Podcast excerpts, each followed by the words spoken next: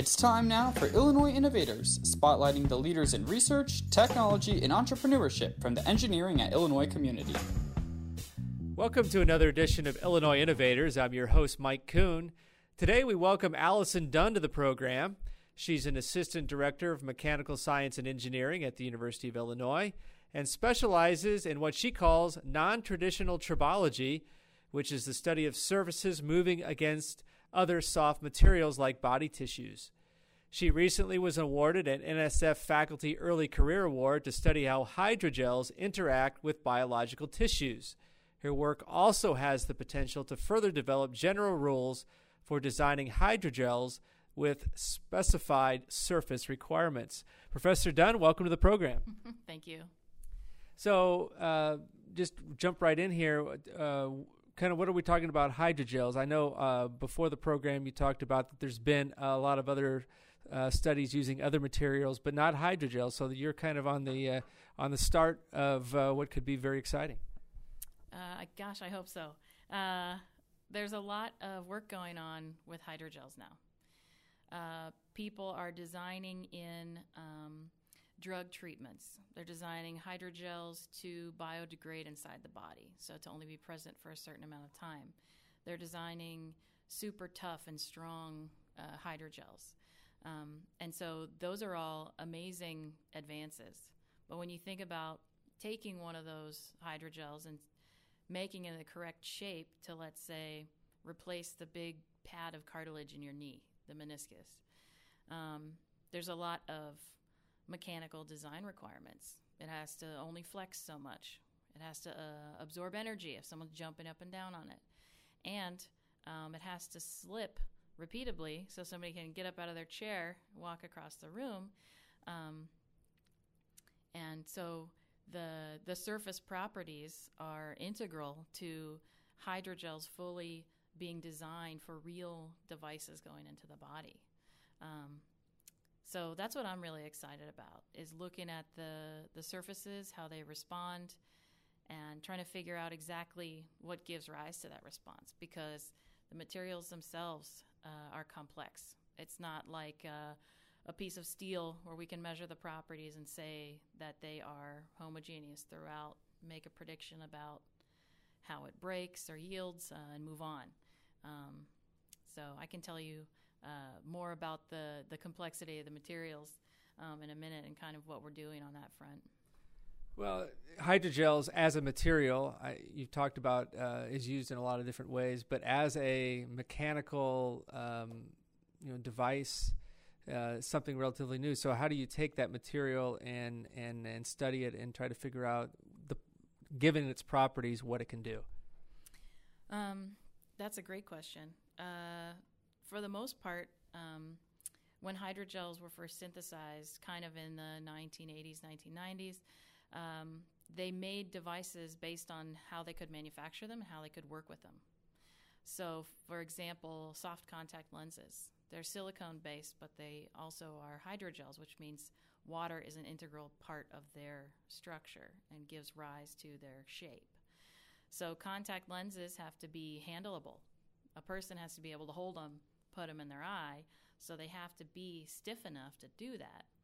They also have to be more com- compliant enough to fit the shape of someone's eye and to sort of conform to the eye um, and be comfortable enough. They have to be low friction. So that's an example of um, how you might take a, a, class of materials and use it for a specific um, device. Uh, so part of my PhD work was funded by a contact lens company um, who wanted to study the surface properties of hydrogels and figure out what makes them most comfortable. Um, and so, from my perspective, uh, designing in how slippery they are at the surface is an integral part of their um, function in the body. And so, if you hold a contact lens in your hand and sort of rub it between your fingers like you're supposed to clean them and stuff, they feel very slippery. And so we have an instrument in the lab um, that we've built which measures um, the very low friction that hydrogels sort of inherently have. And so they could have friction coefficients as low as 0.00 something, 0.005, which for a hard material would be considered like super lubricious. But for gels, that's fairly standard. Um, and so, with that low amount of friction, uh, it's hard to measure. So, we have to uh, design the instrument and understand the measurements pretty carefully. Um, and so, what we want to understand um, moving forward is uh, how can that friction or that lubrication be designed into the material for a specific purpose? Let's say there's a hydrogel coating on a catheter that's being snaked up through an artery in the body to perform some strategic function in the heart.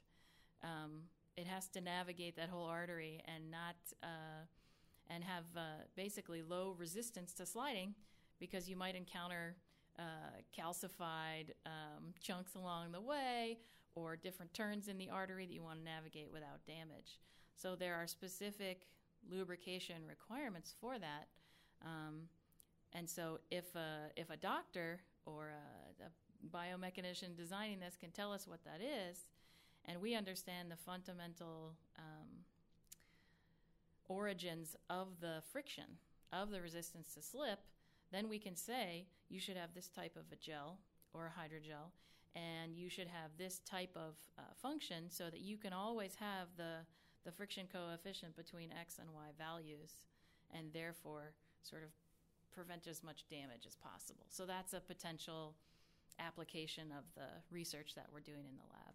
So let's talk a little bit about how you got here because obviously, in order to get a career award like this, you had to have some work that went into beforehand that the NSF saw as this was a real big potential. So, talk a little about uh, you know what has been going on prior to this, and obviously this is a five-year award, so you have some time here to to really build on it, uh, the foundation that you've that you've done uh, while you've been here at Illinois. So we've done a little bit of work about the origins of friction lubrication on hydrogel surfaces, and we um, there's a lot of opinions in the the tribology community, uh, biomechanics community about where does the resistance to slip even come from. Hydrogels are made from uh, basically a polymer matrix, so that could be something like uh, polyacrylamide or um, or other sort of harder hydrogels, and then you make them, you synthesize them in the presence of water, and so then that water uh, they cure and the water gives them that structure. So you could imagine Jello in the refrigerator has the same thing. Um, so there are no chemical cross links in that in that gel, but we make a gel that's a little bit more solid, let's say. Um, and so there's there are opinions that the friction comes from the chemistry of the polymer itself. There are um, opinions that it comes from the water. That if I push on a gel hard enough, water is going to squeeze out That'll maybe give a fluid layer that provides this lubrication. And now there are um, more sophisticated theories that the, the lubrication arises from how the polymer holds the water within the structure. Basically, its affinity for water. Because some hydrogels hold more water than others, some will swell more than others. Um, and so the we have some work that um, I first did upon arriving here in Illinois, which I thought was very exciting where we tried to squeeze water out of hydrogels. So we pushed on it really hard. We tried to figure out is there any um, is there any good basis for that theory?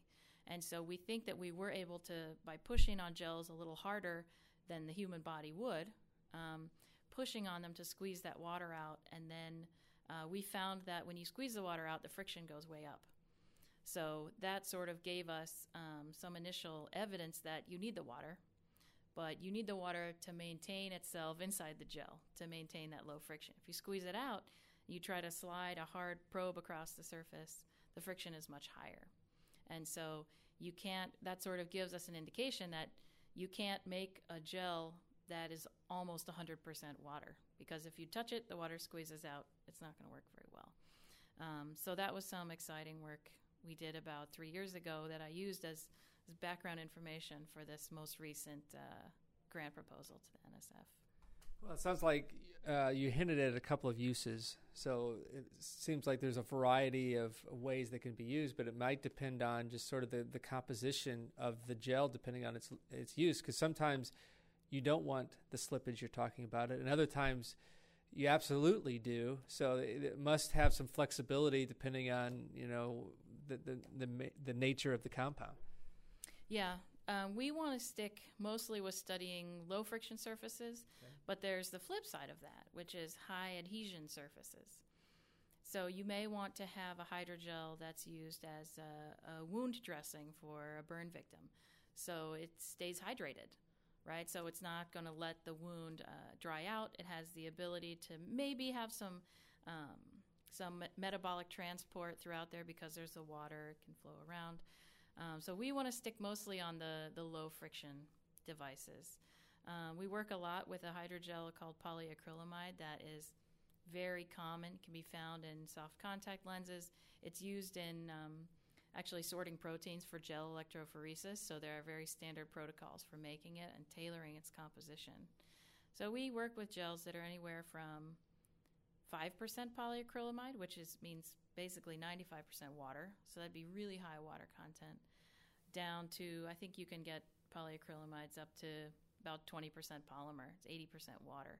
So we choose these ones that are really high water content because we think that those would be most attractive for an implant in the body where you kind of want the the the body lymph or saline or uh, joint fluid to be able to flow through it to have some metabolic function or some um, drug delivery action, um, but still maintain some sort of a solid structure and be able to design a device out of it.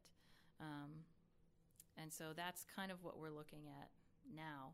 And we have uh, sets of carefully designed experiments to figure out in what the role of the water is in its lubrication and what the role of the water is in just how it responds to forces in general.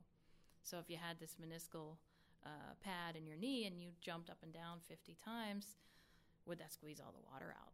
Um, right now, we don't know. We we don't fully know the answer to that, and so we're studying the the contact mechanics by applying different loadings and different um, different shapes of contact. And then we're also applying different motions of slip and studying the resistance to slip. One unique um, feature that we have of our instrument is the ability to look at the contact. So most tribology contacts throughout history are buried contacts. You have two surfaces that come into contact. You can't you can't uh, slide them against each other and understand what's happening at the same time as you're pulling them apart to look inside. So what we've done um, is use these transparent hydrogels uh, as uh, we can see right through them. So in some sense, there's it's like a built-in window to the to visualizing the contact. So we work with fluorescent markers and we work with um, just bright field imaging and take videos of things coming in and out of contact with these surfaces and then uh, the surfaces as things slide across to see how they're responding. We don't know initially how deep the these gels would even feel a surface loading. So we put in little markers to try to determine um, if we push on a gel, where is the gel sort of feeling that force, and how is that for, how is that strain distributed throughout? That's very cool. I mean, that, that you have the opportunity to be able to look in and yeah. and see that. Mm-hmm. So obviously, you're looking. You have a vision, um, and you have to be working closely with physicians or the, the biomedical community to, to kind of gauge their interest, the possibility how are those conversations go? I mean, are they really excited about the possibilities uh, of this? I mean, I'm sure they are, but can you just put that in uh, to how closely you work with them as you as you see what the vision of this is going to be, you know, five six years from now? Sure. Um, so I actually hope that this more fundamental work uh, will help those conversations along. Um, I worked with some industry, but it, they're um, their chemistries and their functionality is very proprietary.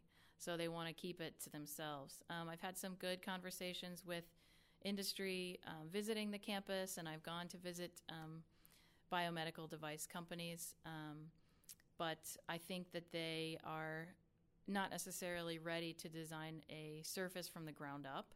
I think that they'll read my papers. They tell me that they read my papers. Um, and so uh, this the work that we're planning to do through this grant could be applied to many different devices. So there's not uh, there's not a single company that makes uh, exploratory implants and contact lenses and all of these coatings. Um, but I think that if we come up with some design rules uh, that they haven't necessarily um, thought of, or maybe haven't had the um, the manpower to sort of put these things in from the ground up, while they're also worrying about the bottom line, I think that they could use these design rules moving forward. Um, I tell I will tell you I am excited about the the Everitt Lab opening up soon, um, the medical school kicking off, and some more opportunities to work with um, either MD PhDs or collaborate with groups that have more insight and interest as to the the biological side of things. So you talked about working with uh, other groups, and one of the things that's exciting about this, I mean, this is very interesting stuff, is you've got a chance to um, share that in high school camps and things like that. Uh, talk about what that experience is like, and and the um, sort of the I don't know if it's the aha moment that, that you're mm-hmm. able to see, mm-hmm. and uh, you know the the future engineers um, down the road. Yeah. Um, so among all the sort of roots of dissemination of the work, one of them is with outreach to um, people who may be considering careers in mechanics or materials, um, design of uh, of new and unique devices for the future. Uh, so I work um, to design short experiments with um, with high school students. So I work with um, STLE, Society for Tribologists and Lubrication Engineers. They have a national organization um, as well as uh, local sections. And so every year at the annual meeting, I, I put on a project um, for high schoolers to come and interact, and then I also work with the the mechanical science and engineering department with their um, with their girls camps every summer. And what I really like to do is um, experiments in tribology, of course, but I have the students design part of the experiment. So um, I come in and I give them a short presentation. I rub my hands together really fast and I say, yeah, what's the or know, why do your hands heat up when you rub them together really fast? Well, there's there's friction, and that friction goes into heat generation, and you feel that because you have nerve endings all over your hands. Um, and that leads me to talk about how the the surface of the skin um, gives rise to that heat generation. If the skin was perfectly flat, then it would be different. If the skin was bumpier, it'd be different. And so that's an avenue to um, introducing people to how material and surface properties give rise to their function. And um, what I hope to do is uh, is help people to realize that you don't have to you don't have to have a PhD to design a good experiment. Mm-hmm. Um, so you can think about a problem like why do my hands heat up, or uh, one of my favorites is um, how quickly does a uh, candy surface wear away, and you quantify that to um, to figure out its properties. So, of course, we do uh, lollipops with the candy shell and the chocolate on the inside.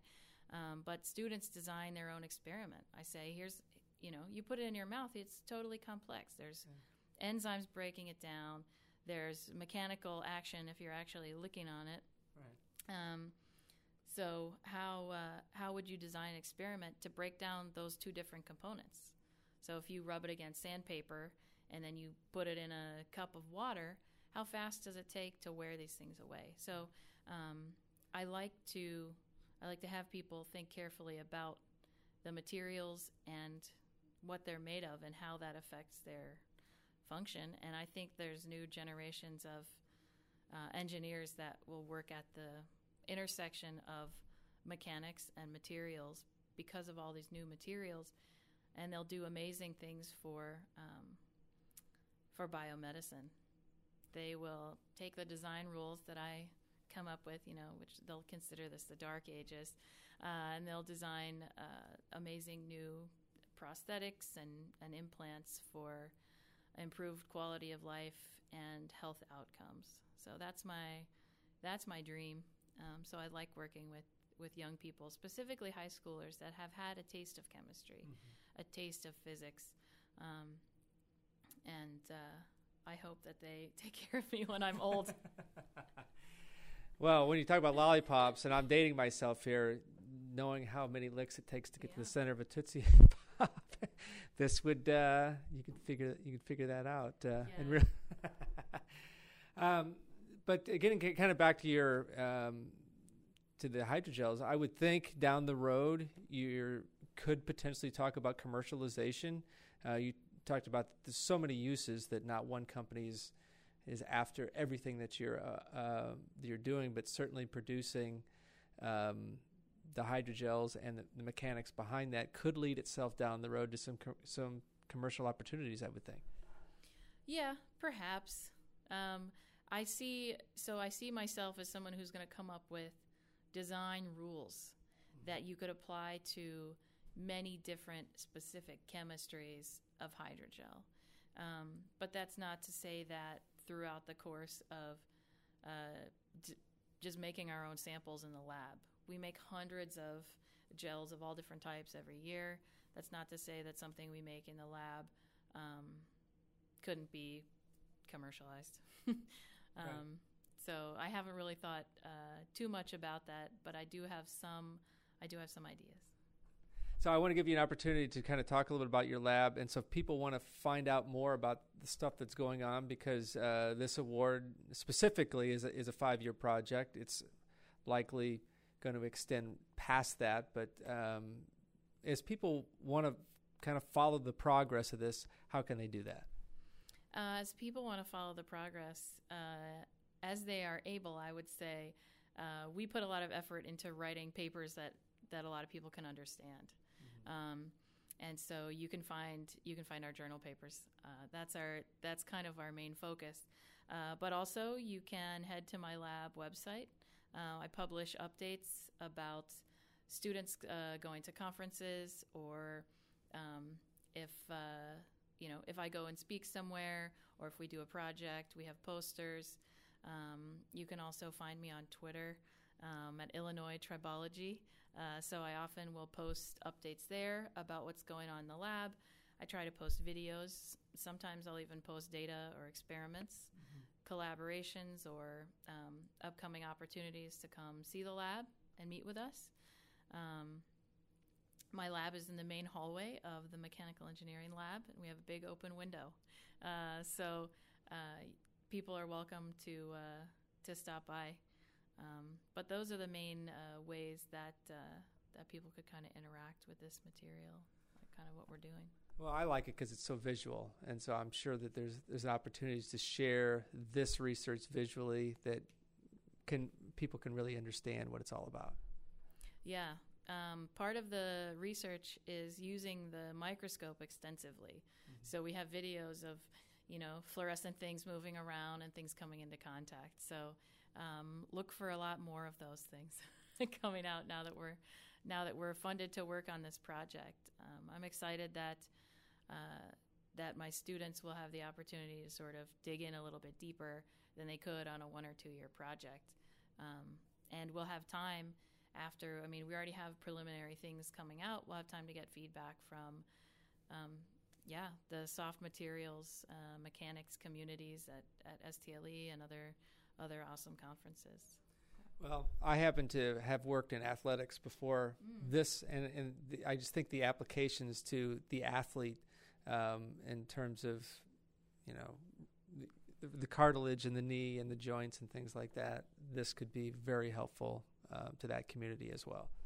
Yeah, um, the cartilage, uh, there's a lot of work going on in cartilage it's an amazing, amazing uh, part of the human body, and um, there are uh, there are exciting studies. Um, I have friends that work at University of Delaware and and other places that are working on cartilage specifically.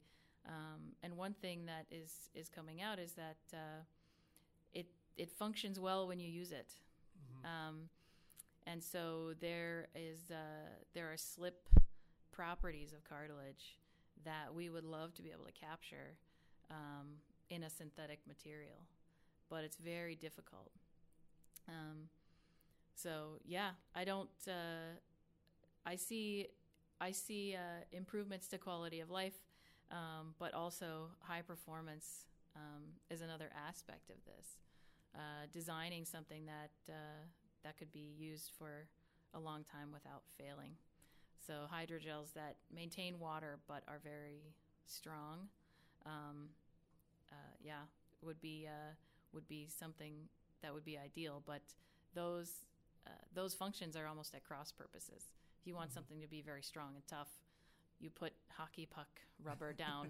if you want something to be very slippery, uh, it also tends to be fairly delicate. So this is a this is this is one of those very hard um, problems where design constraints are pitted against each other. Um, but hopefully, with some of the work that we're doing, um, we can find we can move a little bit more toward a center where we can have the best of both worlds.